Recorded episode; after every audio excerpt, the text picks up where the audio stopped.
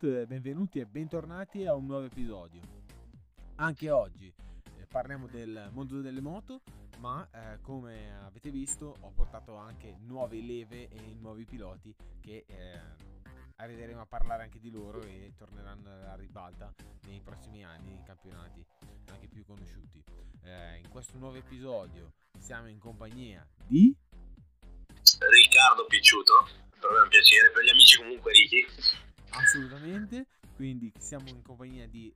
Riccardo che ci spiegherà soprattutto sia dalle origini ma soprattutto anche il campionato che quest'anno correrà, dove correrà e quindi do la parola a lui e quindi Riccardo vai. Allora, tanto per, per raccontarvi dalle basi eh, ho iniziato dalle mini moto però non come tutti l'ho fatta a livello diciamo competitivo, l'ho fatta per approcciarmi al mondo delle moto. Dopodiché, dopo quasi 7-8 anni circa, si è pensati poi al cross,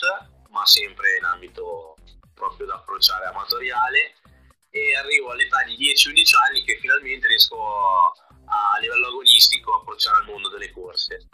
E da lì abbiamo approcciato subito col progetto che era bello della, dell'Onda Lirp dove un po' tutti si è passati da lì come penso un Fenati, Ferroni, gente così. E, e lì è stato il mio primo anno proprio di corse vero base base. Dopodiché eh, dopo quell'anno ho fatto la, un anno di, di stop eh, barra 2 a girare tra circuiti con una Aprilia RS 125 con un amico mio di Bergamo che fra l'altro eh, faceva anche lui l'IRP. E dopodiché il terzo anno diciamo con le ruote alte si è pensato di fare una sorta di monomarca dell'Honda che si chiama eh, l'Honda Moriwaki Cup 250 eh, non so se c'è ancora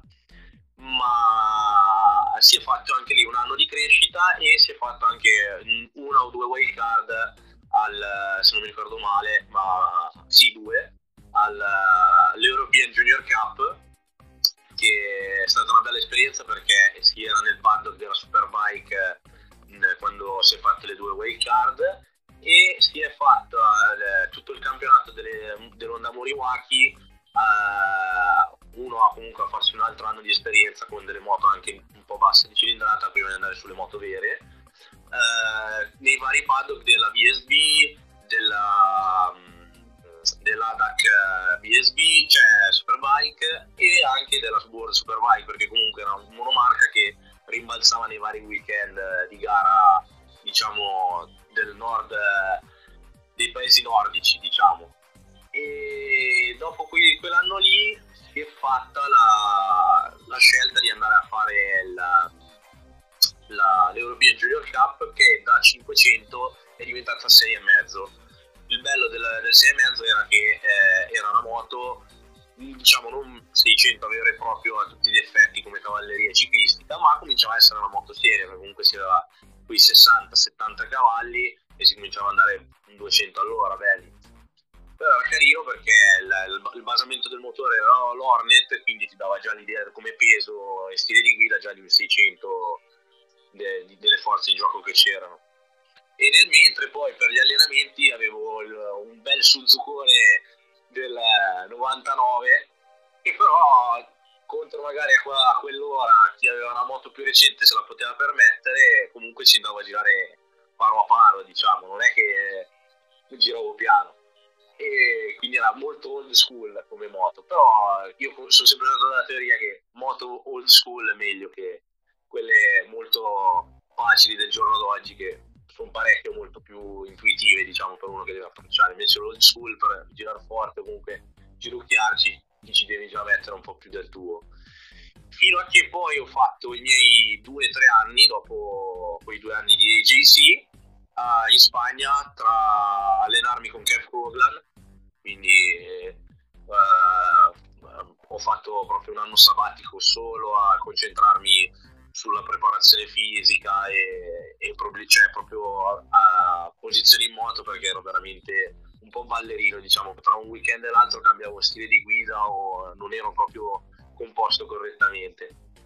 E poi per migliorare la resistenza fisica perché avevo facilità di arrivare ad andare subito forte ma poi calavo molto facilmente. Invece volevo che avevo molta più resistenza nel tenere il passo e durata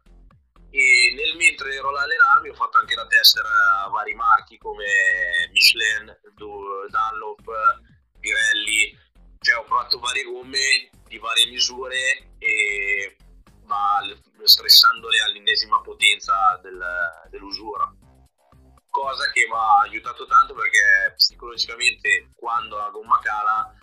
tendi molto a diminuire il passo, a avere un po' più di paure,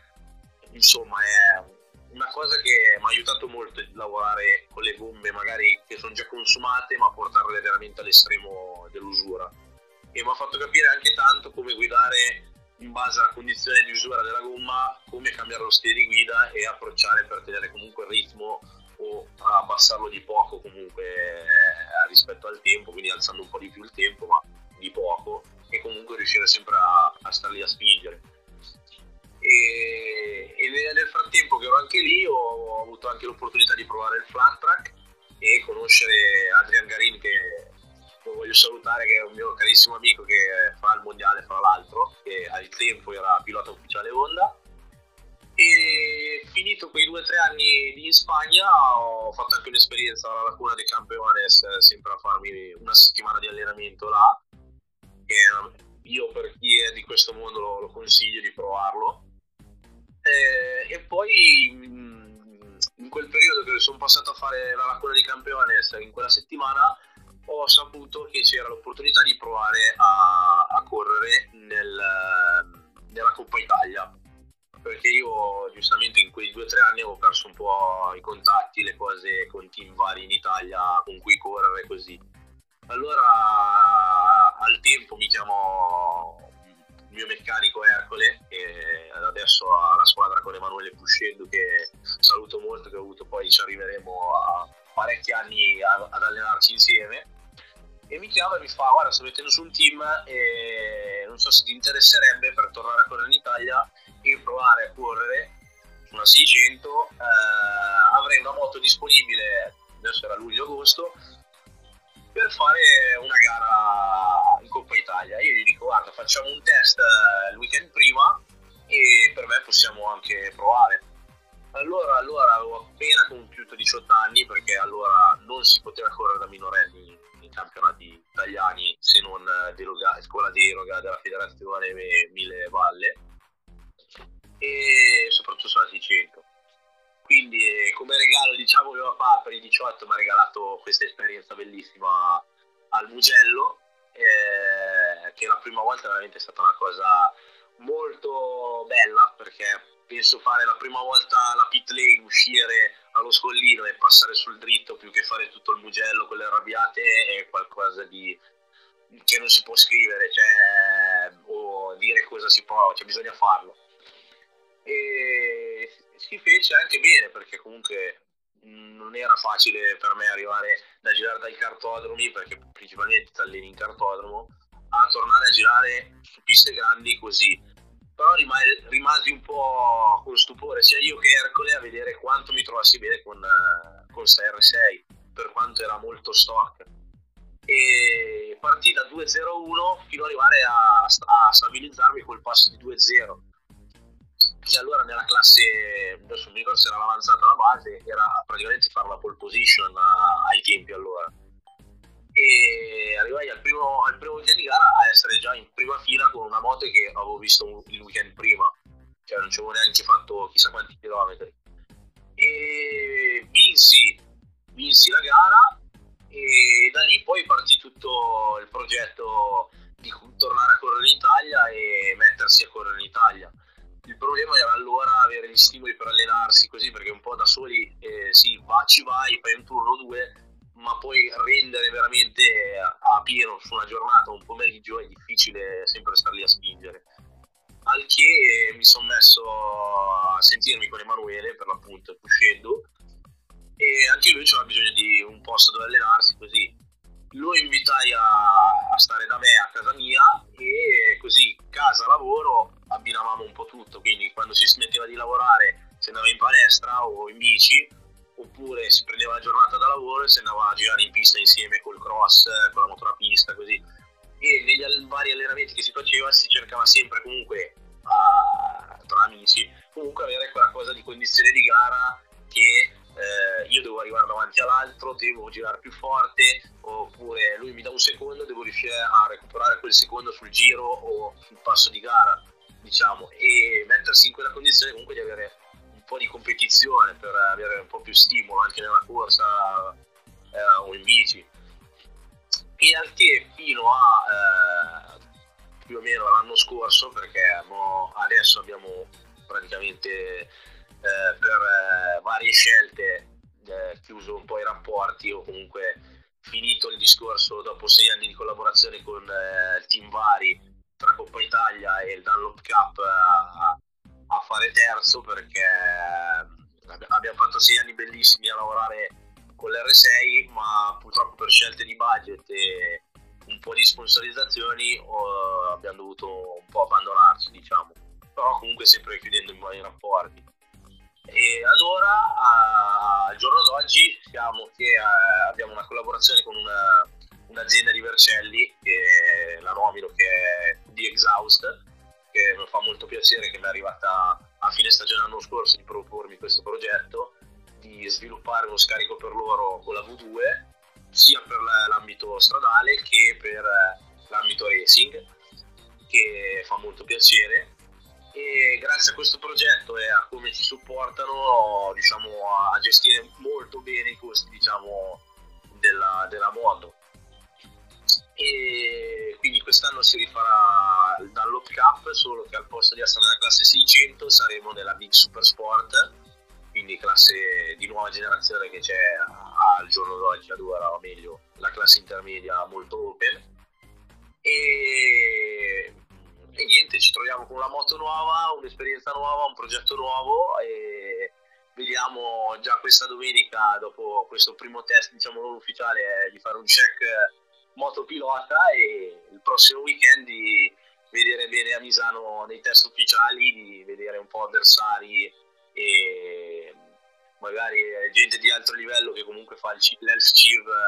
della stessa classe, vedere quanto margine o divario c'è tra, tra me con quella moto lì e gente che magari già ha un anno che ci corre sopra. Assolutamente, assolutamente. Il, il, divario poi si vedrà perché comunque nei test ufficiali eh, tutti sono sempre agguerriti, sicuramente non si scherza più con la gomma, il passo, ma chissà perché. Nei test ufficiali proprio imminenti dietro alla gara. Diciamo che sì, tutti, perché, eh, perché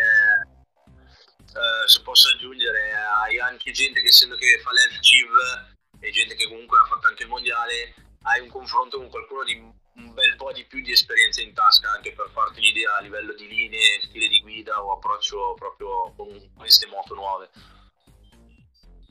Ah, beh, assolutamente. Eh, queste moto nuove, più sta in sella, diciamo che eh, fa, fa, veramente la differenza perché comunque tra, non, non, si, non, c'è più soltanto il setup o la gomma diciamo che eh, la tecnica di guida si affina stare molto più in sella capisci molto di più sicuramente anche l'elettronica ovvi- ok non siamo in MotoGP neanche in, super, neanche in Superbike però comunque eh, affinare sempre di più eh, diventa sempre molto più complicato il setup quindi ogni possibilità di eh, sfruttare un turno sicuramente fa la differenza. Certo. Certo certo cioè, sfruttare la gomma è proprio diciamo la base per riuscire a già a fare un punto di come si è sulla moto. Dopodiché nello sfruttare la gomma c'è anche da saper guidare o comunque star bene in sella correttamente perché giustamente se non si sta correttamente in sella nella posizione giusta in curva in frenata si rischia solo che nel fare il setup della moto non si riesce mai a trovare una quadra o comunque non si riesce mai a girare correttamente con la moto in pista perché comunque magari si stacca bene ma poi quando si fa una curva se si è in una posizione molto diciamo ballerina buttata lì non si è poi al 100% sicuri di quello che sta succedendo sulla moto o quello che si sta facendo. Beh certo, non si lascia nulla al caso o all'improvvisazione. c'è ed è molto allenamento, c'è tanta capacità anche di eh, studio, anche della posizione o anche appunto come hai detto te eh, l'anno sabbatico soprattutto in Spagna eh, di sicuro ti ha aiutato tanto. E appunto ti volevo appunto chiedere perché sono rimasto colpito sì. sicur- sicuramente eh, l'importanza dell'allenamento o eh, vicino a un professionista perché adesso eh, diciamo che un po' va di moda ma soprattutto eh, l'importanza della vicinanza del coach perché adesso si parla tanto che ex piloti o comunque gente competente eh, ai coach, sia mental coach sia anche coach eh, lungo in pista. Eh, quindi ti volevo chiedere soprattutto eh, da dove è nata l'idea di trasferirsi e poi quanta, e la seconda domanda è mh, mm, l'importanza soprattutto del, del, dell'investimento, anche come si dice andare via da casa, andare a trasferirsi è, e soprattutto anche la eh, difficoltà soprattutto nell'approcciarsi a un campionato diverso, mentalità diversa, soprattutto in Spagna. Sì, allora, eh, sul subito ti dico, poi perché io sono fatto così, non, eh, non l'ho sentito tanto la distanza o la difficoltà di dire sono là eh, e torno magari tra due o tre settimane, perché comunque stavo là quasi un mesetto, tornavo un, una settimana al mese in Italia comunque per stare con i miei così. Eh, però là è stato bello perché hai, vedi proprio l'approccio che di qualsiasi sport al di là di quelli motoristici eh, là proprio c'è, ti spingono proprio, ti invitano a provarci o comunque investono tanto sullo sport e soprattutto hanno dei costi che eh, sono rimasto veramente scioccato dai costi che abbiamo in Italia a là, perché là veramente c'è una pista del mondiale con 100 euro, col box e la giornata in pista ce l'hai, cioè paghi uno l'ingresso del box, giri in pista a Valencia per renderti conto. Al Mugello non ci fai niente se non forse benzina. Eh, e poi comunque eh, hanno proprio un altro approccio perché comunque loro quando tu giri in moto veramente cioè loro ti spronano a, o comunque ti danno qualsiasi consiglio o metodo eh, per, eh, per, arrivare al limite e farti capire che se tu guidi su un cartodromo con qualsiasi problema con la moto che non ci sta in piedi, quando poi ti capita su un circuito grande con una moto impegnativa, cioè ti, ti trovi poi che hai un controllo della situazione oltre che della moto di un altro genere e sei molto più tranquillo. E soprattutto cercavano sempre di farti allenare nelle ore più calde circa, perché comunque là faceva parecchio caldo in estate così, perché si arrivava a 40 gradi, a sopportare in quelle condizioni, oltre che eh, a quei livelli di, di ritmo tra pista, bici, così, proprio il caldo e lo stress mentale, perché comunque quando tu arrivi a un punto limite tuo e vuoi spostare l'asticella, devi riuscire a, ad avere un controllo, una lucidità per dire ok io sono arrivato qua posso spostare l'asticella di quanto? Perché io voglio arrivare ce la devo fare. E a non dire molla eh, no mi fermo eh, che ti portano veramente a quell'estremo nella maniera giusta però per renderti conto quanto puoi magari spostarti ancora l'asticella o farti capire quanto puoi avere ancora da spostare del tuo limite beh quello è poco sicuro diciamo che si vedono anche soprattutto in Spagna eh, questi pilotini che partono da giovanissimi, sopra, c'è un'altra mentalità e appunto anche il costo eh,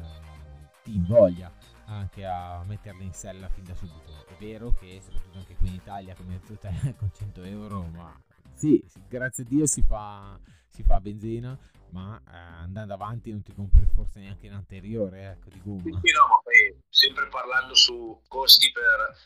circuiti grandi. Se parliamo già di andare in cartodromo, forse ci paghi 50 euro l'ingresso perché Ottopiano è, se non mi ricordo male, 50 euro, prendi la benzina e la moto non hai ancora fatto niente e devi ancora girare tutto, cioè sei sempre lì, anche parlare per un cartodromo è comunque sempre ancora caro come costo in Italia.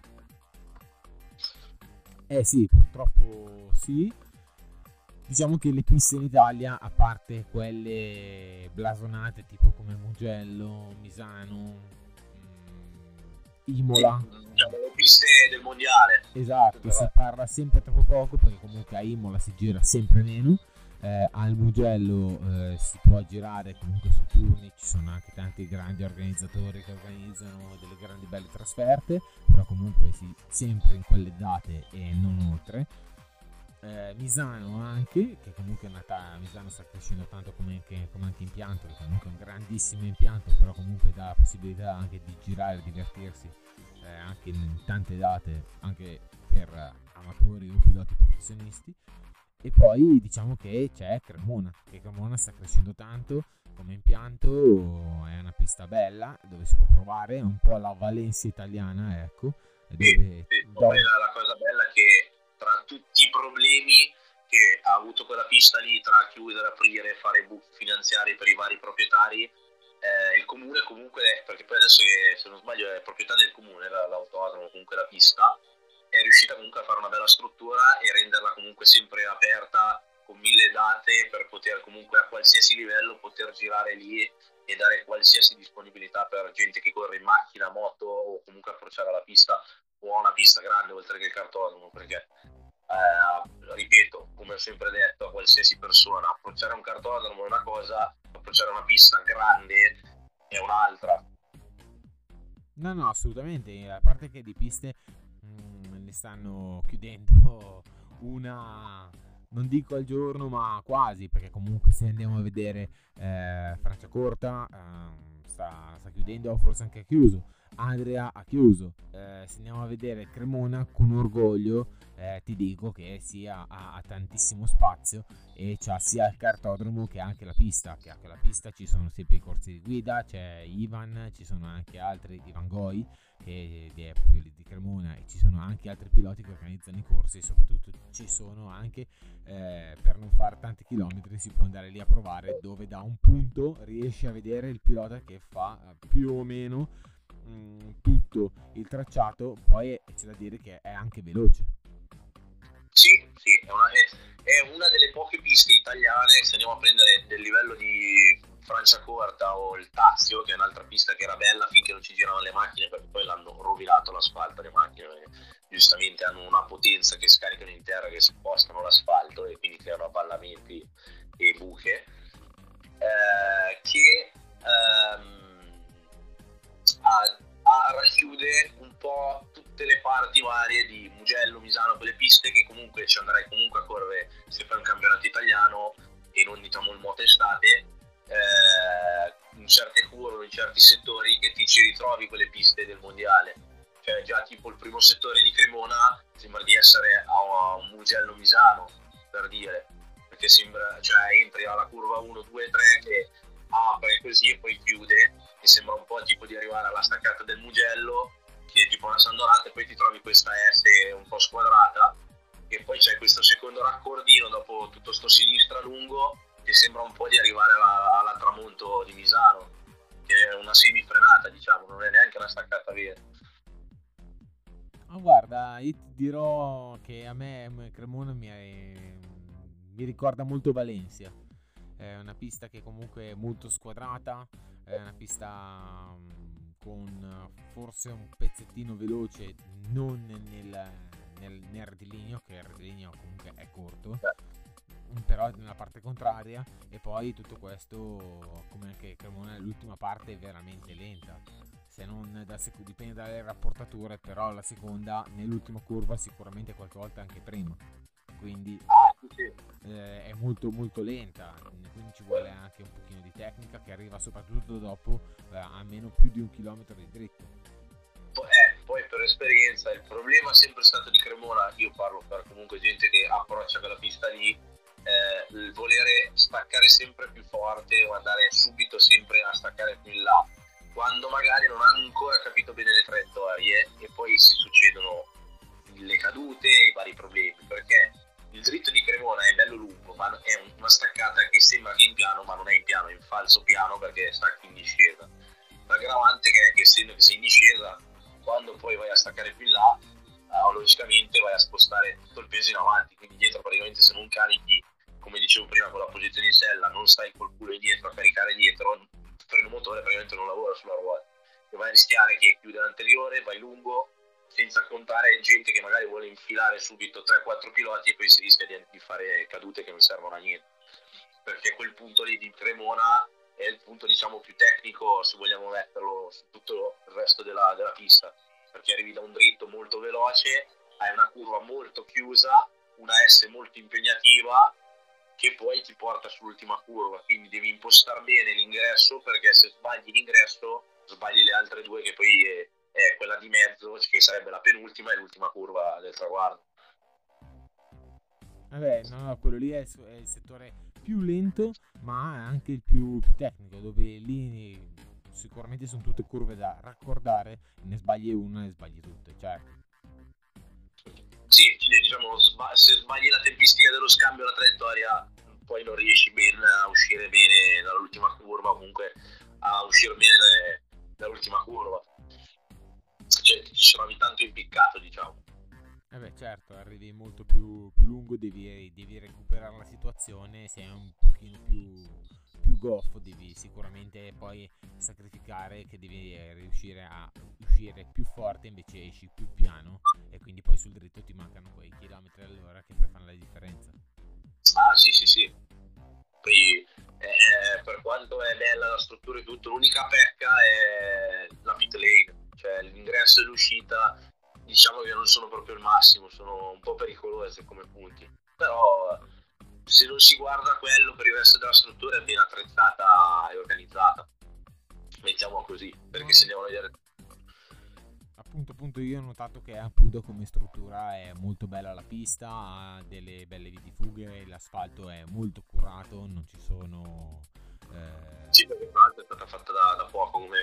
è successo a Franciacorta, fino a che poi non ha dato l'esclusiva alle auto comunque l'ha comprata il gruppo Porsche.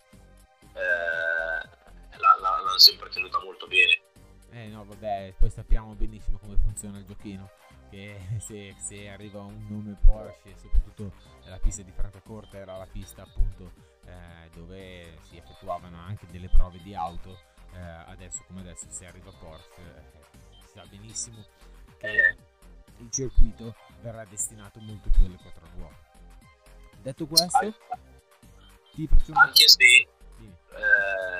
hanno un bel cartodromo, cioè io se devo guardare tra tutti i cartodromi italiani, oltre a Ottobiano che è attrezzatissimo per chi fa cross, motardo, pista o kart, hanno un cartodromo comunque solo per l'asfalto che è veramente enorme, cioè se si calcola che magari con i kart fai fuori e magari con le moto giri anche fuori è comunque bello lungo per essere un cartodromo penso uno dei pochi anche lungo così. Sì, di sicuro sono molto curati e hanno di, appunto gli spazi. Diciamo che un cartodromo famoso è eh, quello di Castelletto, poi c'è quello che è a Riva del Garda, eh, dove è un sì. uh, ottimo cartodromo, ce n'è uno anche in Piemonte, che adesso non mi viene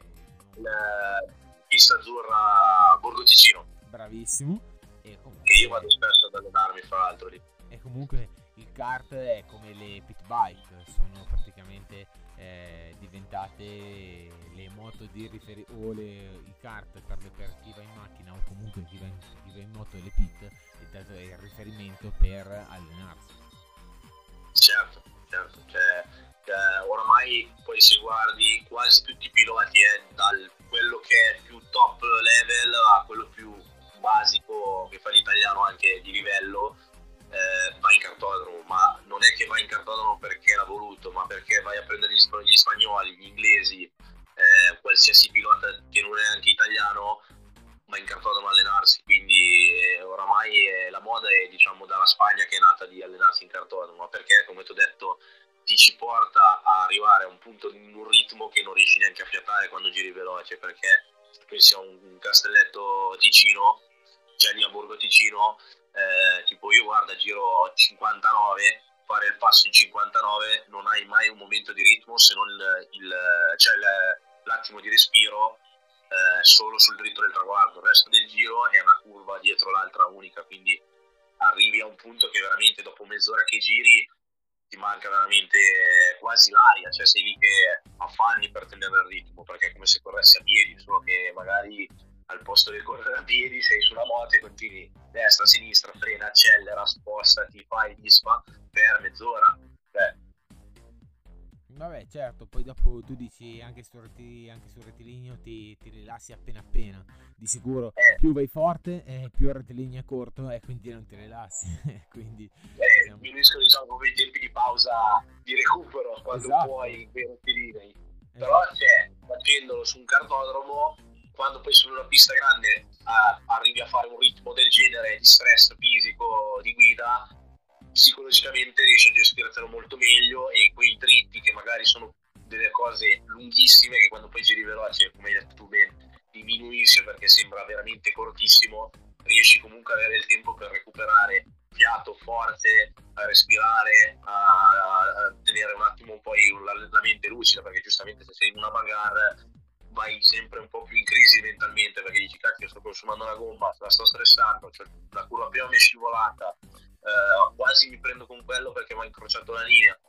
In quell'attimo lì, almeno sul dritto, riesci un attimo a riprendere proprio il controllo un attimo della situazione, che se non sei abituato vai un attimo in panne e rischi poi di fare una cavolata. Beh certo, una cosa è girare da solo e una cosa è girare in gruppo. Di sicuro questa, questa cosa è soprattutto la base della competizione perché girare da solo puoi fare tutte le traiettorie che vuoi quando cominci a, gir- a girare in gruppo cominciano a, cominciare i primi problemi i primi eh, rapporti soprattutto prime competi- la prima competizione guardare i tempi soprattutto anche le traiettorie i primi sorpassi. Sì sì proprio cioè avere proprio la, il confronto fisico comunque proprio fianco a fianco con un tuo avversario di griglia o comunque con qualcuno con cui hai in pista ti crea una fase mentale che se non sei abituato a gestire vai veramente in crisi e rischi veramente di fare una cavolata. Piuttosto io dico la stupidata fare un dritto, ma c'è gente che potrebbe cadere solo perché gli fai un attimo di pressione a stargli dietro nel sedere, attaccato. Cioè. Quello è poco ma sicuro. Ehm, partendo soprattutto quest'anno, quindi okay. il cambio è eh, abissale. Passi da sempre 600 da un R6 a uh, una Ducati V2. Sì, mm. che io poi a mio parere è alla fine una 1000, poi ognuno ha la sua opinione di quella moto, comunque quella cilindrata, ma per me ci avviciniamo parecchio ai 1000 o comunque ai 1000 di una volta come cavalleria. Sì, sicuramente diciamo che eh, non è la stessa cilindrata come a un tempo, nel senso che la Ducati era in Super Sport con la 748 contro le 4 cilindri giapponesi che erano 600. Adesso è una 959 a tutti gli effetti, V2. Esatto. Diciamo che la moto è eh, boh, rispecchia molto la Panigale perché comunque della, della Superbike della 1098 sì, la 1098, comunque anche la 1298 che è quella più potente che hanno fatto prima di swappare sul V4,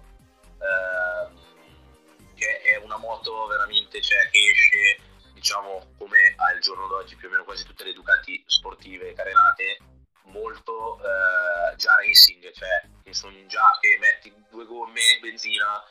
e hai già una moto che ci puoi andare a girare in pista tranquillamente magari rispetto a qualche giapponese che devi già mettere il kit, l'ammortizzatore o già qualcosina dello scarico per divertirti e avere una moto un po' più performante per l'ambito pista, diciamo. Diciamo che sono due modi di eh, guardare le corse in modo differente, eh, sì. ma più o meno come adesso la Ducati sta eh, sbaragliando la concorrenza facciamo un piccolo excursus soprattutto diciamo in, MotoGP. La Ducati ad ora uh, ha fatto diciamo quella spanna di differenza che una volta faceva Honda per renderti uh, l'idea.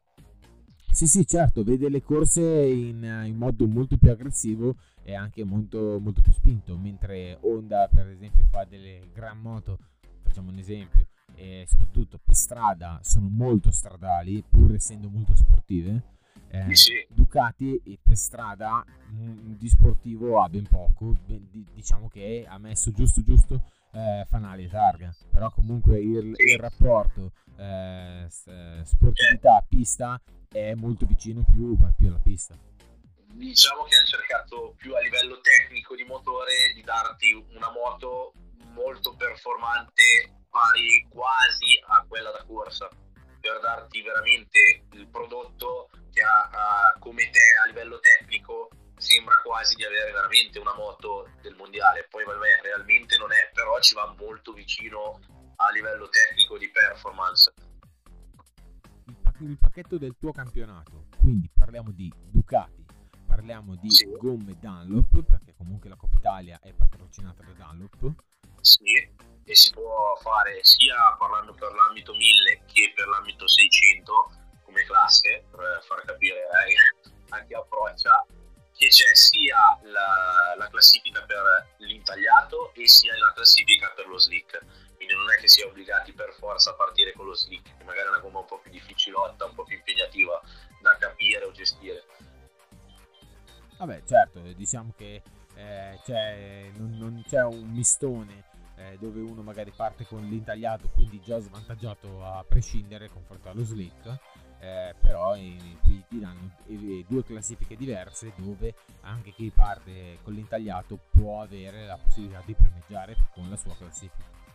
Ah sì sì sì, eh, soprattutto anche perché giustamente un intagliato ha una performance e una caratteristica di carcassa eh, lo slick ha un tipo di carcassa e un'altra tipologia proprio di performance. E poi soprattutto cambia la, l'angolo di piega perché una ne avrà di più e l'altra logicamente di meno. Quindi l'intagliato piegherà di meno ma avrai una carcassa molto più rigida al centro eh, la, la slick sarà una carcassa un pochino più tenera ma potrai piegare un po' di più. Però eh, importa che eh, devi saperla sfruttare perché se non la sfrutti sulla spalla rischi che magari non lavora bene e poi arrivi a un punto che magari non uh, gestendola bene perde di performance fino a che arrivi a un punto che magari cadi senza sapere il motivo quando magari ha solo perso di temperatura di range. Beh comunque quella è comunque eh, una gomma che comunque ha la sua devi farci chilometri ah, devi fare esperienza su determinati tipi di gomme soprattutto quando sono le, le gomme le gomme slick, di sicuro devi avere la conoscenza della termocoperta, eh, anche se la termocoperta devi tenere un certo passo, perché se non tieni un certo passo non le carichi, non le sfrutti, perdono temperatura e poi dopo quando sappiamo benissimo che una volta calde sono molto eh, appiccicate al terreno, quando si, sca- quando si raffreddano le gomme slick sono più dure delle gomme stradali e quindi poi sì, poi è anche molto più facile andarci per terra perché l'intagliato ti permette un po', diciamo, ti avverte un po' di più quando non tiene o cala. Lo slick quando parte è, è proprio una cosa, quando meno te l'aspetti, non hai eh, molte avvertenze. Eh, di, di, cioè, di sorta di, di differenza è molto anche quella perché comunque come ho detto io magari a gente che mi ha chiesto a livello, a, a livello amatoriale di amici che girucchiano non è una gomma proprio facile per tutti perché comunque è una gomma che è fatta per spingere. Quindi diciamo se con un Pirelli ti puoi permettere eh, di fare un giro proprio a passeggio la Dallop non te lo puoi permettere perché se perde il range diciamo nei periodi più freddi non la scaldi più. Cioè fai molta fatica a tornare a un range di temperatura che ci può ritornare a girare veloce e forte sopra. Cosa che magari col Pirelli fai due o tre curve un po' più allegro magari dopo il giro che hai fatto per riprendere un attimo fiato e si riscalda subito torna subito in temperatura. Che, che è giusto che sia anche così nel senso che comunque sono due caratteristiche completamente diverse di mescole costruzione e carcasse. Sì, pregi e difetti. esattamente così. Pregi e difetti. e poi direi che fondamentale per qualsiasi gomma, qualsiasi marchio, fare la, la pressione corretta per girare. Quindi se si fa calcolo che non sia l'eterno perché non ce ne può permettere non si ha, eh, di entrare con una pressione a freddo più bassa, perché sapendo che magari parti più a, cioè a freddo e poi sale la pressione, la temperatura, cioè la, la pressione quando la gomma è calda si parte più bassi e quando si è in termo fare la pressione già giusta e corretta quando la termo raggiunge la temperatura esatta per eh, scaldare la gomma, comunque tenere il cerchio e tutto caldo della stessa temperatura di utilizzo. Non che si fa in termo, perché io ho visto anche queste, una pressione e poi quando si è dentro a girare eh, ci si lamenta perché la gomma è più gonfia, perché è così, perché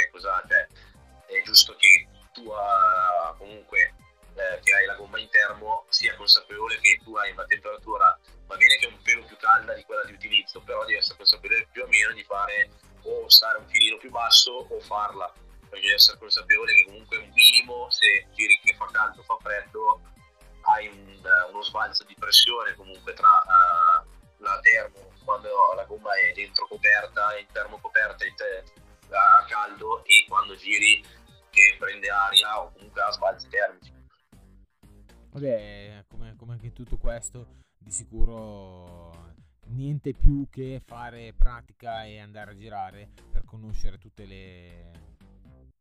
le possibili variabilità o le varianti eh, della gomma non puoi fare altro che girare, girare, soprattutto per conoscere e poi per rapportarti, eh, per anche conoscere anche le, la sensibilità del setup di una moto, eh, la gomma è fondamentale. Ah sì sì, cioè, saper padroneggiare, conoscere pregi e difetti della gomma che si utilizza è praticamente proprio oro, perché se non le sai quelle cose lì o comunque non hai l'idea di come si comporta la gomma che utilizzi e cosa può succederti sotto il sedere, nonostante magari hai un setup che la moto ti piace come la guidi, eh, diventa diciamo un po' una cosa, uh, un'arma a doppio taglio, diciamo, per farla breve. E poi c'è anche il vantaggio che eh, appunto questa casa eh, di scarichi eh, di eh, Novara Vercelli. Vercelli di Vercelli giusto eh, ti appoggia soprattutto per darti anche la massima, il massimo appoggio la massima capacità sì, soprattutto anche da, dalla mappa di sviluppo. allo sviluppo per una protezione dello scarico a qualsiasi cosa che mi serve anche il DB killer magari perché comunque eh, purtroppo ahimè eh,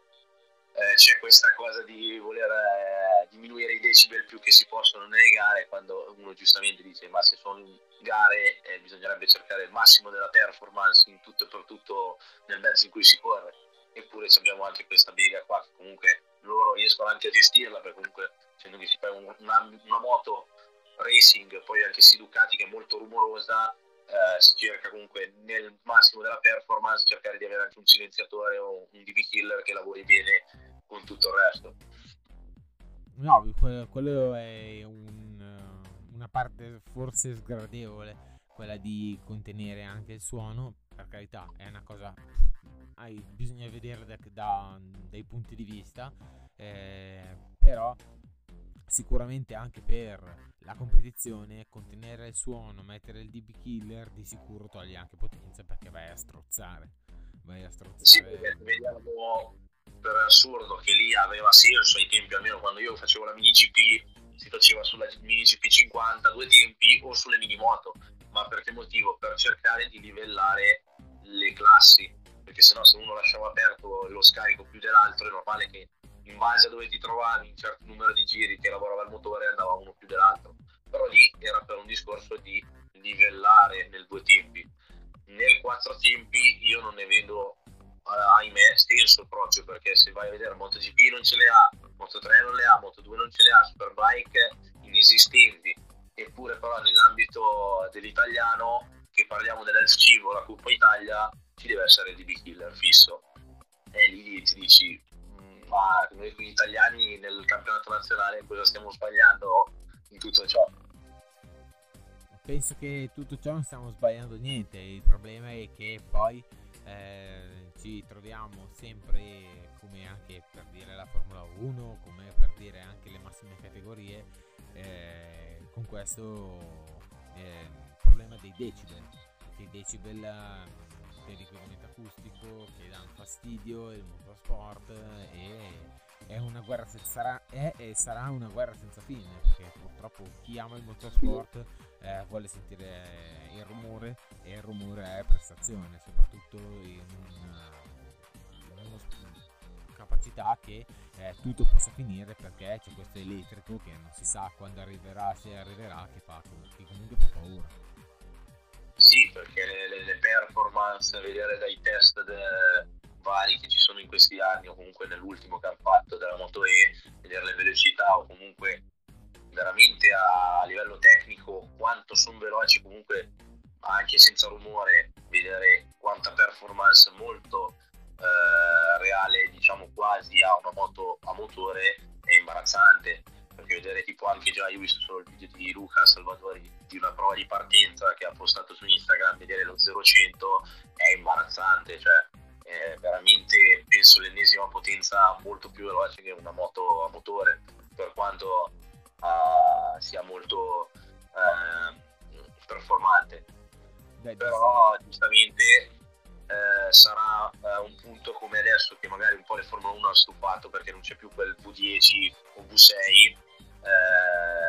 che eh, non sentirò più rumore mentre c'è una gara diventa noioso dopo un po' vedere una gara silenziosa diciamo. Beh certo eh, soprattutto anche quest'anno appunto hai nominato te appunto la, la, la Moto E. Ehm, ti posso dire che eh, soprattutto quello che mi ha stupito oltre che la prova di partenza oltre che i tempi e soprattutto anche la eh, capacità di eh, questi distacchi molto corti tra tutti. Quindi vuol dire che la Ducati che è al, al debutto e all'esordio di questo campionato dopo aver eh, negli anni passati i piloti corso con l'Energica che era anche lei una casa molto una casa emiliana. E soprattutto sulla dichiarazione tecnica si è visto che la Ducati mh, ha abbassato di tanto il peso eh, a, a, pieno regime cioè con tutti i liquidi e comunque la benzina eh, ciò vuol dire che l'investimento che Ducati ha avuto eh, sulla Moto E ci ha investito tanto soprattutto anche in ehm, know-how ma soprattutto anche eh, ci crede in questa nuova formula. Ah, quello sicuro, cioè se è arrivata Ducati in Moto E, eh, come ho sempre detto in questo ultimo periodo con amici così, non è un caso perché se ha già vinto il mondiale in Superbike, ha vinto il mondiale in MotoGP, eh, io due domande me le farei, cioè nel senso se vogliono arrivare anche lì e quest'anno secondo me faranno molto bene perché sono arrivati a fare una moto che è molto già più performante a peso così eh, io due domandine delle varie case se fossi Honda o le vari altri marchi che ci sono in Moto E me le farei un attimo perché comunque è un'azienda che arriva da campione del mondo di due campionati differenti cioè dal derivato di serie e quello prototipi vabbè certo alla fine eh, la Moto E è un altro prototipo è come se fosse la MotoGP dell'elettrico. Sì, è proprio totalmente un altro mondo, un'altra moto, proprio cioè, è come voler fare una moto di un altro genere, un altro tipo, proprio che non c'entra niente. E riuscire comunque magari dal nulla a dire, io ho la soluzione per risolvere questo, questo, questo e renderla molto più meglio, più performante. Cosa che magari gli altri è 2-3 anni, adesso mi ricordo bene 4 anni forse che c'era la moto E, e magari da dietro da spippolarci da tutti questi anni da quando corrono a risolvere problemi o cioè trovare i sistemi per, trovare, per far andare la moto più forte o più, renderla più performante di sicuro la Moto E quest'anno avrà comunque eh, catalizzato soprattutto l'interesse perché c'è questa appunto Ducati che eh, come ho detto prima è all'esordio e quindi tutti vorremmo vedere soprattutto se le gare miglioreranno questa moto E. C'è sempre l'incognita e purtroppo eh, l'handicap della moto, della moto elettrica che fino ad adesso è la durata che ovviamente deve migliorare perché comunque di sviluppo e di soldi ce ne sono investiti tanti ma tanti veri. Quindi diciamo che risolto questo eh, handicap della, della durata che comunque l'elettrico purtroppo ha una durata ben precisa e si, si, sviluppa soprattutto in quello. Prestazione ce n'è, il problema è sviluppare la maggior prestazione con anche la durata della batteria. Sì, sì, cioè se pensi che hanno pensato al cambio moto, se pensi come in Formula E eh, al cambio batteria o il cambio vettura addirittura, eh, arriveranno sicuro a un punto che troveranno un sistema per fare una doppia batteria o comunque una sorta che hai la doppia batteria eh, con un, pul- un, pulsante a sorta di cambiare mappa, diciamo come se parla, corressi con una moto da corsa e switchare su una, una, una batteria secondaria senza più neanche fare il pip stop e riuscire a fare magari eh, la, tutta la gara magari da 30 o 20 più giri. Per assurdo ma arriveranno a farlo. Solo il discorso che devono studiare giustamente eh, il peso delle batterie perché eh, se pensi che qualsiasi batteria al giorno d'oggi che prendi dalla macchina o coso pesa veramente una, una, un peso immane, poi se fai una, una dimensione addirittura che la devi fare stare dentro una moto devi anche calcolare che deve stare in un, in un modo bilanciato perché non puoi farla sbilanciare nell'inserimento in come la vai a montare dentro in un telaio di una moto. Vabbè, certo, nella moto deve essere tutto preciso, tutto bilanciato, deve essere ergonomicamente eh, non gravante, eh, ma soprattutto deve essere anche, non deve perdere la moto, non deve perdere agilità, diciamo che comunque eh, la moto è tutto frutto di studi, e posizioni, ma soprattutto deve anche essere in una base che deve essere comoda e, e soprattutto ergonomica. Esatto, poi se guardiamo a, a differenza di progettazione è che magari mh, su una moto a motore studi la ciclistica e il motore lo, poi te lo puoi gestire. Lì invece la moto E la devi costruire, tra virgolette, la batteria o comunque il telaio, tutta la ciclistica sulla batteria o viceversa, perché se fai uno e poi la fai l'altra in un'altra maniera va a finire che uno dei due componenti poi non, non si trova o hai problemi a livello tecnico nel, nel gestirla o girarci sopra. Perché se sbagli magari a bilanciare un peso che magari è, è più peso dietro che in avanti, che magari si penna o comunque se è troppo eccessivo davanti rischi sempre eh, una chiusura anteriore perché c'è troppo peso che si sposta in avanti c'è, c'è t- tante forze in gioco e tante cose tecniche che se non si fanno con le giuste correttezze, i giusti aggiustamenti, non ne viene un lavoro diciamo preciso e perfetto e chirurgico. Assolutamente. Siamo quasi arrivati in chiusura, quindi io ti dico, eh, illustraci il tuo campionato, soprattutto che correrai quest'anno, perché la moto ormai abbiamo capito che è un Ducati 959 V2 è gommata Dunlop, trofeo Dunlop, quindi però illustraci le date e soprattutto le piste per poterti seguire, tanto poi sai che eh, ci farai sapere soprattutto eh, l'esito delle tue corse, eh, soprattutto perché vogliamo portare sempre contenuti freschi e soprattutto anche seguirti. Certo, io avrò sempre il piacere comunque di aggiornarvi man mano weekend per weekend, magari se riesco anche nelle giornate di weekend di gara, qualche sera con il mio meccanico e il mio babbo che ci sono sempre alle gare. E allora, i weekend sono sette,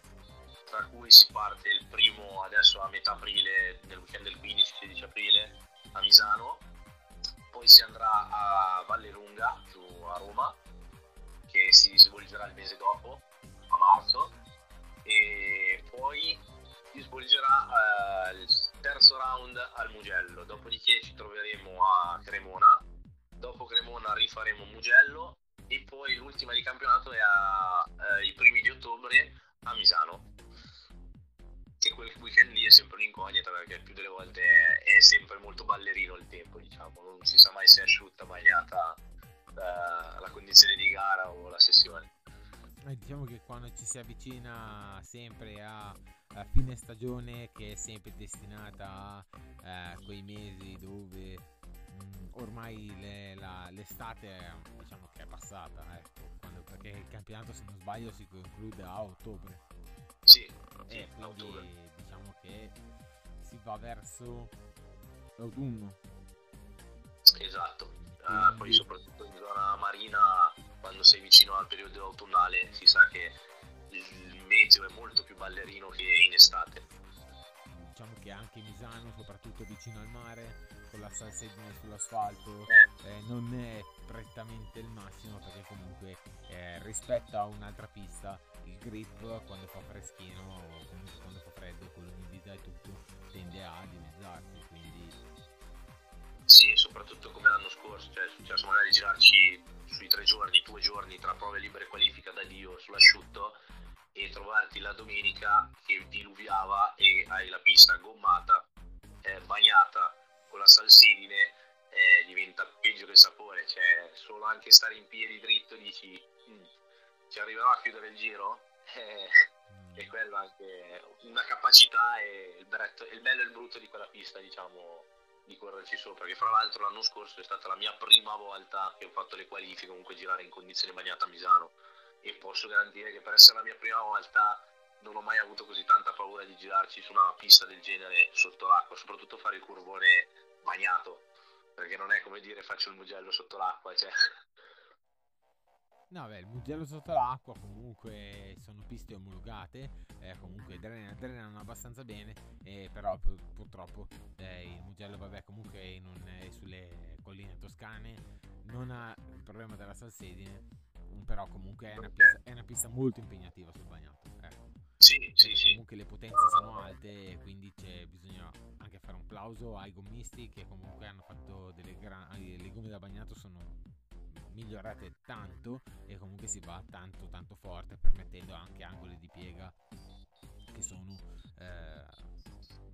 impensabili. Eh, no, per farti un paragone, eh,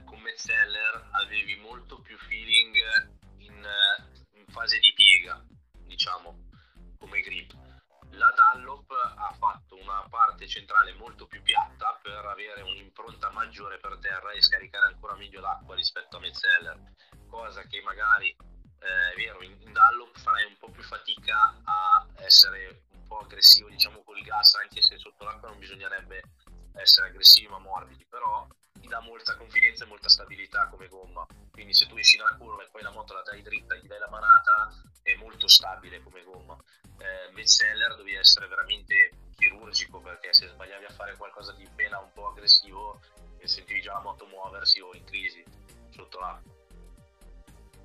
Poi aggiungendoci anche magari la salsedine diciamo che eh, bisogna essere proprio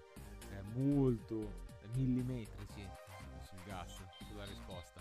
Sì sì cioè, poi il bello diciamo che poi tra Misano e Mugello è che Misano è molto frena accelera. Mugello è molto più corsagliola, più tonda, quindi c'è da girare sotto l'acqua è molto più facile perché non hai queste frenate assurde a parte la Sandorato e la Scarperia che ci devi piantare. Cioè sono tutte curve che sono molto belle, morbide, di fare terza, quarta marcia, non ti trovi da fare staccate che arrivi in seconda, devi riaprire e fare di, di cambi di marcia in piega, diciamo. Vabbè, diciamo che soprattutto sul bagnato Misano è un po' tutta complicata perché non è che si parte dal veloce, però comunque anche le Rio o la staccata della quercia o il curvone sì. sono abbastanza cioè, impegnative. Parecchi avvallamenti nascosti e parecchie pozze sotto l'acqua che sono in certi punti parecchio scomode perché se devi pensare che sotto l'acqua comunque devi cambiare traiettoria, non puoi fare quelle dell'asciutto perché comunque magari eh, devi cercare di stare fuori dalla traiettoria gommata per non andare per terra eh, diventa impegnativo quando ti trovi una pozza che magari è in un punto che tu ci dovrai passare per forza. Esatto, purtroppo è un, eh, mettiamola così, è motorsport anche questo ed è un male necessario. Certo. Purtroppo certo. è che è anche bello, eh? se uno va forte sul bagnato è anche bello perché comunque eh, aiuta a fare selezioni e quelli sono punti, sono punti veri, perché comunque la classifica anche in quelle gare lì paga e quindi paga tanto saper andare sul bagnato. Sì, sì, sicuro. Poi giustamente il top sarebbe uno che va forte sia sull'acqua che sull'asciutto, però giustamente ci, come hai detto tu ci sarà selezione che uno va più forte da una parte che dall'altra o uno su una pista piuttosto che un'altra in varie condizioni. Ma è anche il bello del motorsport. Siamo arrivati. Sì, siamo arrivati a un'oretta. Questo primo episodio con te, appunto, eh, è arrivato al termine. Io ti ringrazio tanto. Sai che Io ringrazio Pamri sai per che non sarà il tempo dedicato e l'intervista. Sai che non sarà il primo, non sarà l'ultimo. E quindi... No, io spero di farne molti e rendermi molto più partecipe a questo mondo un po' lavorativo e corsaiolo, perché giustamente eh, per budget e tempo devo lavorare per correre. però sicuro vi renderò partecipi di questo mondo molto racing eh, che si prova a renderlo magari di un livello un po' più alto, si spera. Vabbè, quello ce lo auguriamo tutti, te lo auguro anch'io. Eh, comunque, dai, eh, il, il, campionato è a breve, eh, ci saranno gli ultimi test e poi dopo si parte. Eh, prima gara e quindi adesso è il momento dove anche tutti i campionati eh, stanno partendo se non sono già partiti e quindi è, è, anche, tua, è anche il tuo momento. Ah sì sì sì sì, questo è il periodo, il mio momento diciamo che bisogna farsi vedere e darci dentro fino a quando si può e far suonare e farsi sentire, non stare in silenzio diciamo nell'angolino e subire. Assolutamente. Eh, siamo arrivati appunto al termine di questo episodio. Ascoltatelo, mi raccomando, seguiteci anche sui social soprattutto eh, e eh, vi aspetto al prossimo episodio anche in compagnia di Riccardo, ma soprattutto anche con gli altri ospiti. Ciao a tutti! Ciao ciao!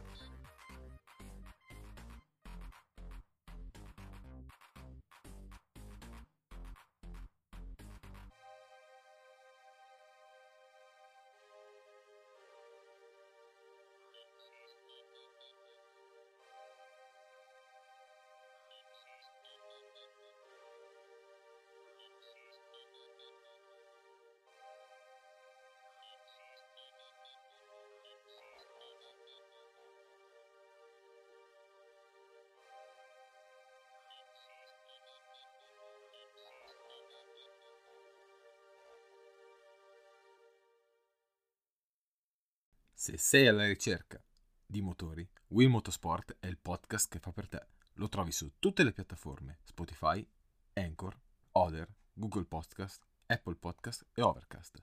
Segui la pagina Instagram e unisciti al canale.